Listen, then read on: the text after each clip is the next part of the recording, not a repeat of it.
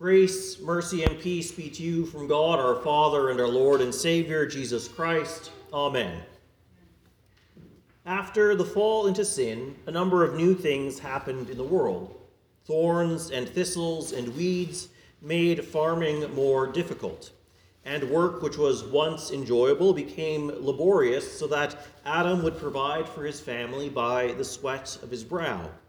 And speaking of family, for Eve, the Lord multiplied pain in childbearing. Certainly, that would have been something very strange and frightening for Eve when she first went into labor, as I'm sure it is for all mothers when they go into labor for the first time. But Eve had no advanced warning from her elders who went before her, no wisdom about it, nothing. All of a sudden, she would have known pain like she hadn't before when her hour had come. Yet after that, what joy would she have felt to have given birth to the first babe, holding in her arms the first infant, the first child.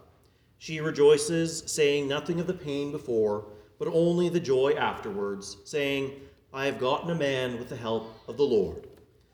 Our Lord Jesus, on the night when he was betrayed, after having washed the feet of his disciples and having instituted his sacrament, begins to say his last farewells to his disciples before he goes to the cross, telling them that he is going somewhere where they cannot go, somewhere where they cannot follow, at least not yet.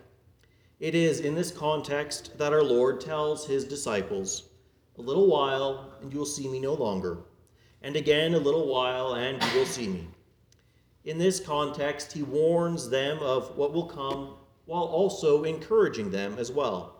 It is in this context which he makes the comparison that while the disciples, that what the disciples will go through is like the experience of a woman giving birth who experiences great pains but then great joys from the same event. The disciples were confused about all of this, about what he was saying, wondering about both the little while and the not seeing and the seeing again. Thus our Lord explains is this what you are asking yourselves? What I meant by saying, A little while, and you will not see me, and again, a little while, and you will see me? Truly, truly, I say to you, you will, leap, you will weep and lament, but the world will rejoice. You will be sorrowful, but your sorrow will turn into joy. When a woman is giving birth, she has sorrow because her hour has come. But when she has delivered the baby, she no longer remembers the anguish, for joy has come into the world for, a, for joy that a human being has come into the world. So also you have sorrow now, but I will see you again, and your hearts will rejoice, and no one will take your joy from you. These words stand out in the midst of all of this. Truly, truly, I say to you, you will weep and lament, but the world will rejoice. With these words, Jesus contrasts the disciples to the world on the day of his crucifixion there will be a stark difference between the disciples and the world on that day, where some are filled with grief and great loss, and others exuberant joy. The disciples will weep and lament. They will sob loudly with uncontrollable weeping as they see their beloved, their Lord and Master, bruised and bloody, sweating from the exertion it takes to stay alive after being brutally treated before his crucifixion they will wail, crying aloud with great wailings and moanings, which can only come from deep within from a person that hears of the news of their dear and loved one's death. They will lament for the dead one, who, although he was righteous and innocent, died the death of the worst and most cursed criminals. But while they are weeping and lamenting, the world rejoices with evil glee at seeing the one who so vexed them die. The world was filled with great joy as its evil schemes came to pass. The world, along with death and the devil, said on that day, Let us lie in wait for this Christ, because he's inconvenient to us and opposes our actions. He reproaches us for sins against the law and accuses us of sins against our training. He professes to have knowledge of God and calls himself a child of the Lord. He became a reproof for our thoughts. The very, light, the very sight of him is a burden to us, because his manner of life is unlike others, and his ways are strange. We are counted as him as something base, and he avoids our ways as unclean. He calls the last end of the righteous blessed, and boasts that God is his Father. Let us see if his words are true, and let us test what will happen at the end of his life. Let us test him with insult and torture. Let us condemn him to a shameful death. Sometimes, when we see the disciples different, di- having difficulty believing, or we see their fear, we think, I would certainly have been different. But would we? Would we have not also rejoiced at his death if we were there? Would not we have also been vexed by him for calling us to repentance like so many others were? Surely we would have, for our own sin put him there. Our own sin put him to death, insulted him, tortured him, and condemned him, though innocent, to a shameful death. But we were not there, we are here. We were not onlookers and mockers, but were Christians enlightened by the Holy Spirit who has created faith in Christ Jesus. And so, because of what we do know, even though we are 2,000 years removed, it was our sin that put him there. And so it was our hands that abused him by our sinful actions.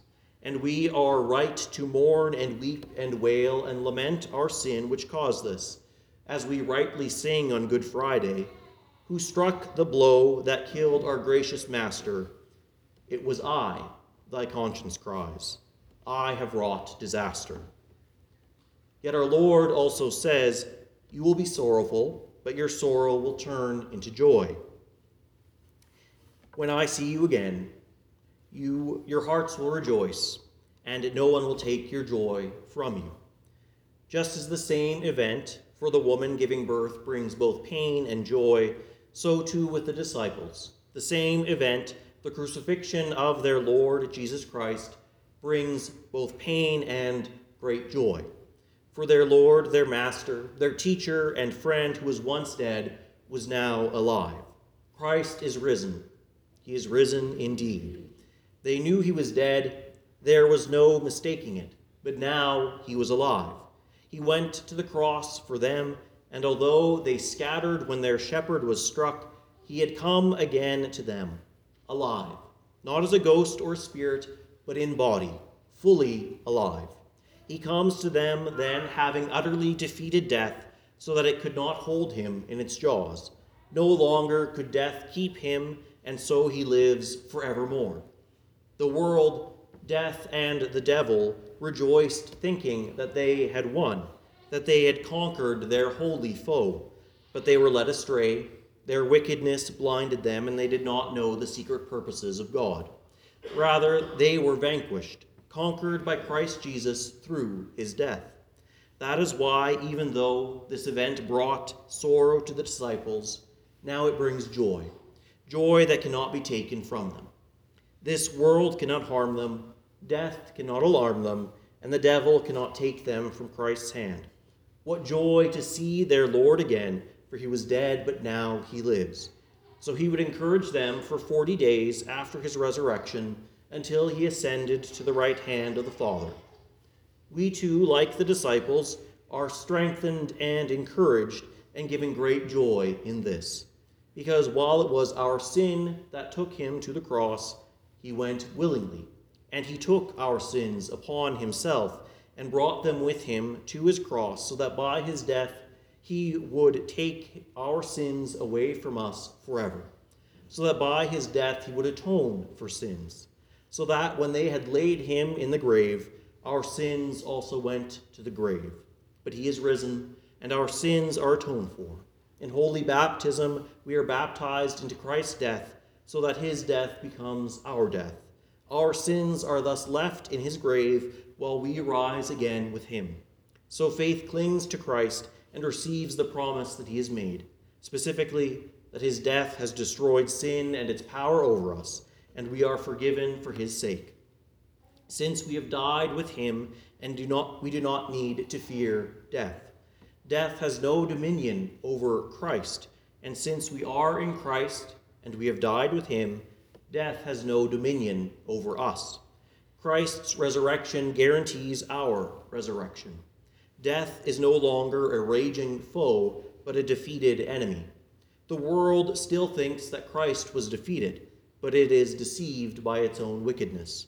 The world is still gleeful and joyful and will attempt to take away our joy, thinking that it's won by throwing everything that it can at us. Satan likewise will throw our sins in our faces, attempting to rob us of joy. But Christ is risen. He is risen indeed. Our hearts rejoice, and no one can take that joy from you. The world can take everything from us, but it can never take Christ for Christ is risen. He is risen indeed. And we too shall arise and be welcomed into his kingdom which has no end. Satan can throw our sins in our faces, but Christ has taken those sins to his cross, and there he bled and died for them. He forgives us our sins by his grace. This is not received by any work that we do, that Satan may cause us to doubt it, but it is received by faith, by trust in him no matter how faint. Because Christ has done this, we have confidence in him, for he has overcome the world and defeated the devil. Death can kill us, but we merely go to be with Christ our Savior. Thus, the grave, once seen and still seen by many as a cold and ever closed tomb, becomes for us a soft bed for our mortal remains to wait till the day of resurrection but we do not see Christ as the disciples did. He does not appear in our midst in the same way that he appeared for his disciples. He does not speak to us in the same way that he spoke to his disciples. Yet we still have joy, joy that cannot be taken away from us because we are encouraged by the disciples' testimony of these things. Those who were his disciples preached the resurrection to many and in public spaces, in the temple and in synagogues. It would have been simple for the enemies of the disciples to produce the body of Jesus if it was still in the grave. After all, there were guards who would be put to death if they let anyone steal it. It was sealed with a seal, but they could not do it because Jesus had rose. And while we cannot see him with our eyes like the disciples did after the resurrection, we do see him by faith. For he is present in his word in his word, which is powerful, and not merely simple words spoken or found on a page, but words which he gives power to create and sustain a living faith which trusts in his promises. With eyes of faith, we see him in one another, in who in we who have faith in Christ Jesus. For by faith we are united to him and he dwells in us. We, as his Christians, are his body on earth and he is our head. We see him in one another and so treat one another with love and respect, both because we have all been redeemed by him and because we belong to him, but also because he himself has united himself to us. As he said, Truly, truly, I say to you, as you did to the least of one of these my brothers. By brothers, he is saying those who have faith in him and are made sons and daughters of God, you did to me so too faith perceives him in the bread and wine of the sacrament. We cannot, with our five senses, see, smell, taste, hear, or touch him, but by faith we believe that he is present with his true body and true blood according to his promise. And truly, he is present. Faith then receives the benefits which he gives with his body and blood in the supper, which he won by his death and resurrection, namely, forgiveness life, and salvation. One day, the last day, when he returns, we will see him as he is. On that day, we will be changed. In a moment, in the twinkling of an eye, and we will be like him, and our lowly bodies will become like his glorious body. That day, the dead will be raised, and all who are alive will be changed in an instant, putting off the corrupted mortal flesh and putting on pure immortal flesh. That day, the world will know it has deceived itself. Its evil glee will become eternal gloom. But for we who by his grace believe, who trust in Christ Jesus for our salvation, who believe he died for us and rose again for our justification, our joy shall evermore increase as we live in his presence forever. Then we shall see him with our eyes, and he shall see us, and our joy shall be full and eternal, never to be taken away. God grant this to us all. Amen. And now may the peace of God, which surpasses all understanding, guard and keep your hearts and minds in Christ Jesus our Lord. Amen.